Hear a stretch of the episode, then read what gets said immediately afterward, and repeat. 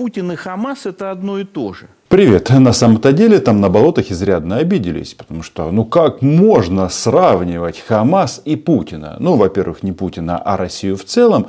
И э, обида связана с тем, что ну, это как сравнивать что-то очень большое и очень маленькое. Мол, Хамас, ну сколько там? Несколько тысяч э, головорезов, которых сейчас э, ликвидируют и обезвредят. И это сравнение с большой Россией, где цветет и пахнет фашизм, где много нефти и газа. Но знаете, что я им скажу? Сравнение правильное. Потому что тут не размер сравнивается, а подходы. И что-то мне подсказывает, что после того, как Хамас будет уничтожен как явление, то м- такие государства, как Израиль, кардинально изменят свои подходы к Украине. Почему? Потому что уж слишком много свидетельств, что эту бойню заказал лично Владимир Путин. И вот тут что-то пошло не так. Сейчас все российские пропагандистские устремления направлены на то, чтобы Дональд Трамп стал президентом. Потому что, по мнению пропаганды, он э, придет и порядок наведет. Ну, в смысле, отдаст Украину Российской Федерации. Э, свежо предание, э, верится с трудом. Главное, что вопрос же решаем мы здесь и сейчас, а Соединенные Штаты нам всего лишь помогают. Эта помощь значительная и важная.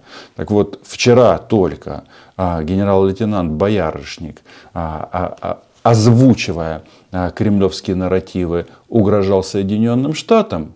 Угроза территории Соединенных Штатов – одна из наиважнейших задач не ядерным арсеналом, повторяю – одна из наиважнейших задач. Почему? Мне говорят, а что ты флот забыл? А потому что флот сегодня крайне уязвим. А сегодня Ллойд Остин, министр обороны Соединенных Штатов, уже в Киеве. И будет он встречаться с, э, понятно, руководством Украины, э, высшим военно-политическим руководством. Там, очевидно, будет и президент, и министр обороны, ну и, очевидно, командующий. Что нам говорит э, товарищ Ллойд Остин? Он говорит, что поддержка Украины осуществлялась и будет осуществляться. И в то время, пока в Штатах ведется дискуссия по баблу, это важно. Это важный сигнал, как говорят политологи и дипломаты. Короче, как бы там ни было, но министр обороны, как и президент в США, это не последние люди, и они имеют влияние на принятие решений и обеспечение их. И вот если внимательно посмотреть а, пресс-релиз Пентагона, то там сказана такая многозначимая фраза значит, а, в ходе визита Ллойда Остина в Украину а, будет подчеркнута постоянная приверженность США предоставлять Украине помощь в сфере безопасности. Ну, мы знаем, что нам надо. Самолеты, ракеты к самолетам и м, ракеты к Хаймарсам. И, возвращаюсь к релизу, необходимую, но имеется в виду помощь для защиты от российской агрессии – и внимание, а также обсудит Ллойд Остин долгосрочное видение будущего военных, ну правильно, вооруженных сил Украины. Что это значит? Что не только Роман Цымбалюк и вы, мои дорогие зрители, э, относятся к фразе «Украина была, есть и будет как аксиоме». Так думают и за океаном. И это хорошо, что они так думают. Потому что если они так думают, они будут делать все необходимое для того, чтобы нам выстоять в этом тяжелейшем противостоянии. Согласны? Подписывайтесь на мой YouTube канал. А то как-то слабенько вы подписываетесь в последнее время. А здесь, как и раньше, мы называем вещи своими именами. Это тоже необходимо. И мы наши подводные крейсера, которые сегодня выпускаем, в том числе с Посейдонами, с Булавой, с Синевой, те, то, что находится, мы практически держим как именно средство ядерного сдерживания. Я понимаю, что это все название ракет, но когда генерал Боярышник использует слово «синева», то да, некоторые из вас могут подумать, что он переходит на скорость синева-1 после употребления боярышника. Ну, ерничать не будем. Ракеты у них есть. Это баллистические, межконтинентальные ракеты. Это ракеты для американцев. Раз так, тогда пусть американцы ими и занимаются. А чтобы у россиян было меньше солдат, в том числе для того, чтобы угрожать Соединенным Штатам, то а, наш список желаний, он ясен и понятен. Оружие, оружие еще раз оружие. И очень важно, вот надо подчеркивать постоянно, что российская армия это все-таки не Хамас а по идеологии что-то подобное, а по техническому оснащению это не Хамас. У них есть высокотехнологичные системы, и нам надо отправлять сюда все самое новое, все самое современное. Чтобы сбить российский кинжал, а, нам поставили Патриот. Но не какой-то Патриот 70-х годов со складов, а самую последнюю модификацию и модель.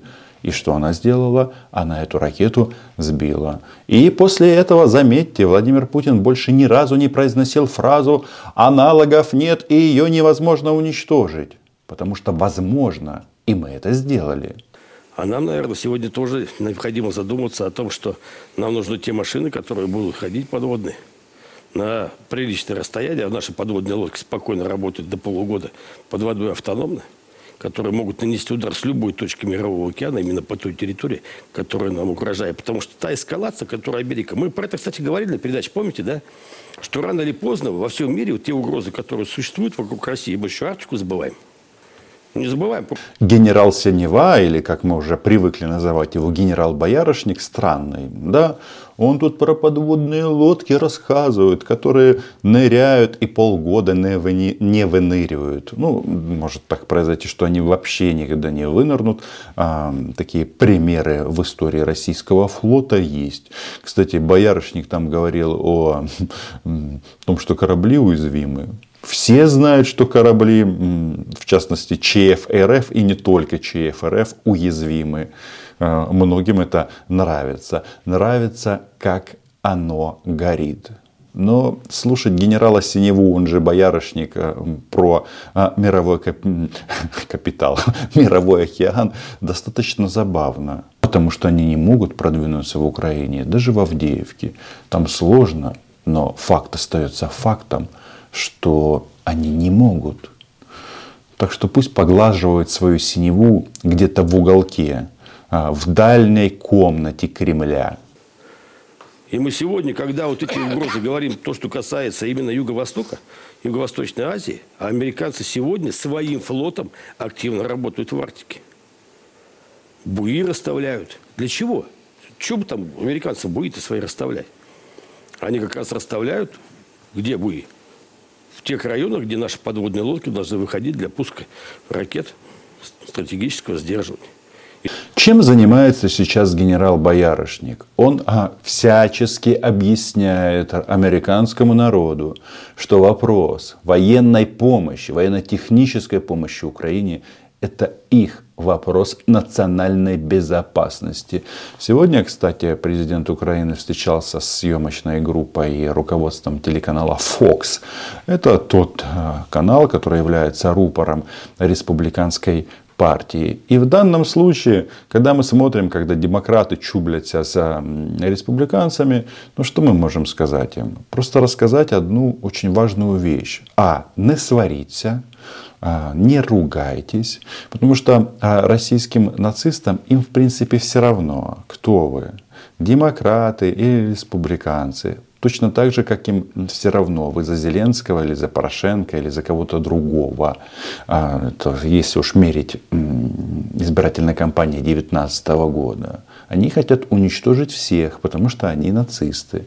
И вот этот вот фактор, он внутри каждого государства должен позиции по вопросам безопасности сближать быстро. Быстро. И я думаю, что вот эти вот сообщения о том, что вопрос по баблу для Украины и Израиля будет принят до Рождества, это хорошая новость. Ну, то есть в течение месяца, ну что, подождем, тем более денежки в американских закромах, как и боеприпасы, как и ракеты. Все это есть. Тем более, что же произошло? Значит, сейчас успешно прошла испытание ракета, которая заменит в американской армии ракеты Атак МС. Это вот эти вот, которые прекрасно сжигают российские вертолеты. Что это значит? Это значит, если у вас есть что-то а, новое и современное, вы можете у нас потестить. Но для решения повседневных боевых задач мы за, заберем у вас все такамсы. А адрес доставки, новая почта, отделение а, я укажу Ллойду Остину в отдельном письме, чтобы собачка свинка триколор не догадались. Что для начала спланировали, что надо. Сколько надо танков, сколько надо пушек, сколько надо самолетов. И вот под это виды обеспечения. То есть, когда мы сегодня говорим о том, что нам нужны рабочие руки, которые где-то вроде есть, они же где-то приехали, они-то у нас находятся – то есть первое – это замысел так называемый, что нам надо. Если государство не знает, что им надо на второй год войны, а чем дальше, тем больше они используют слово именно «война», СВО уже все ушло в аналы. Аналы а, истории и телеканала Мордор-1, он же Россия-1. Так вот, если спустя два года войны они так и не определились, что им надо, сколько танков и сколько всего, говорит это только об одном, что Российской Федерацией ну, на сегодняшний день управляет просто человек-идиот. Ну и принимает соответствующие его высокому статусу решения. Наверное, надо понимать, что у нас и угроза на Юго-Востоке очень серьезная. Что у нас она и в Арктике, что и финны там сегодня КПП закрывают, а завтра непонятно, будут здесь делать вторую Украину. Для нас это далеко не конец. Нам сегодня надо идти готовиться к еще большей войне. С одной стороны, это такая технология, что вокруг враги, будьте готовы э, облизать Путина со всех сторон, обнять его сапоги и выполнять его любые безумные решения.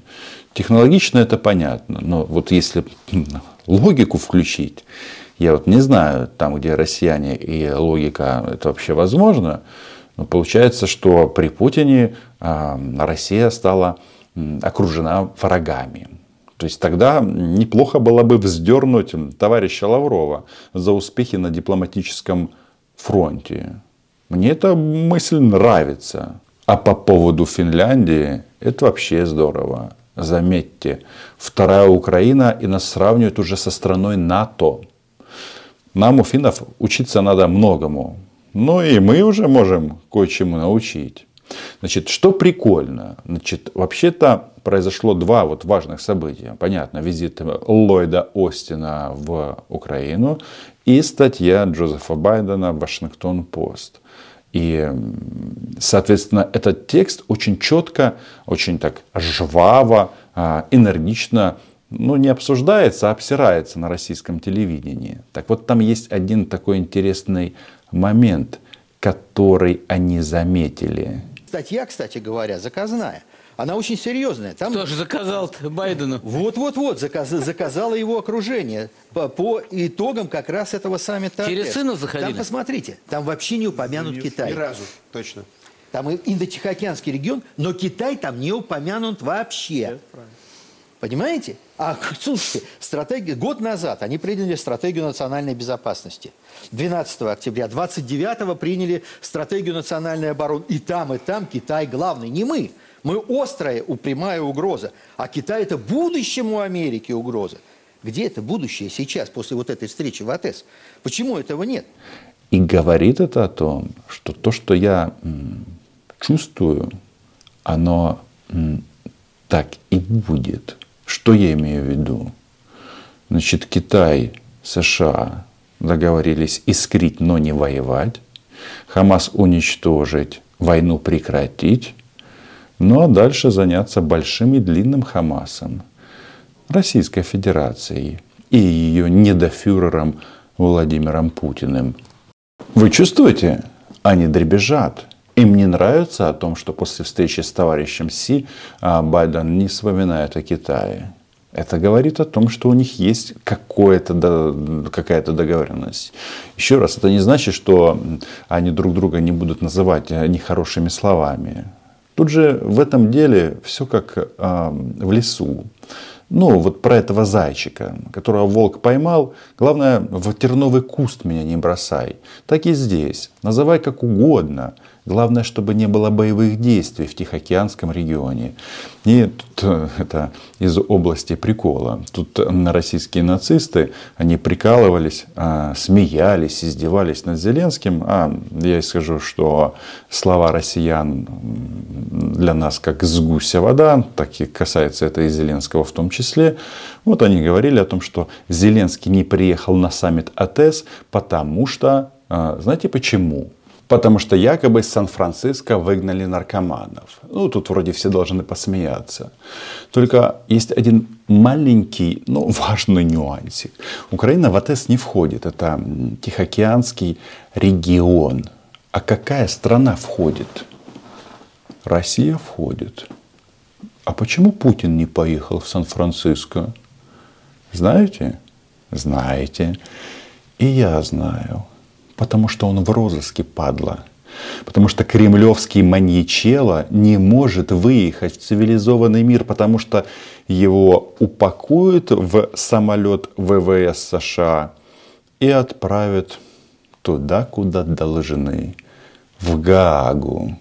Потом еще и Гиркин подъедет. Ну, будет нормальная компания. Ну, не он сам, пусть кто-то кто писал. Нужно было в одну маленькую статью Вашингтон-Пост впихнуть несколько идей. Они впихнули. Третья идея. Это два главных противника, два основных региона. Китай мы выводим за скобки после встречи Си. Теперь два региона. Вот, пожалуйста, есть Хамас, враг определенный, есть Путин. Это второй враг. У России два конфликта на руках уже есть, по сути дела. Это Украина и Сирия. Потому что сейчас мы находимся ближе всего к этому конфликту. Там тоже, как и американские, там тоже наши войска. И поэтому я, разумеется, Андрей Викторович, согласен насчет того, что надо укреплять тактическую часть. Мы это делаем. Не знаю, как у нас посредством выходит. И сможем ли мы тащить тоже третий конфликт, если он такой разразится на Дальнем Востоке? Конечно можем. Ему надо реагировать на те угрозы, которые есть. Конечно можем тащить и третий конфликт. Странная и интересная война с НАТО, с Соединенными Штатами. Вот они воюют, воюют, а американцы даже еще не расчехлили свое оружие. Так, немножечко нас, нас поддерживают. А Ллойд Остин говорил, что можно больше и э, всегда можно лучше. Мне нравится этот подход Ллойда Остина. И очень бы хотелось, чтобы вот эти вот разговоры про стратегический пад, паритет, там, тупик, как угодно – они закончились. И для этого нужно банально решение. Решение же вот оно, на столе.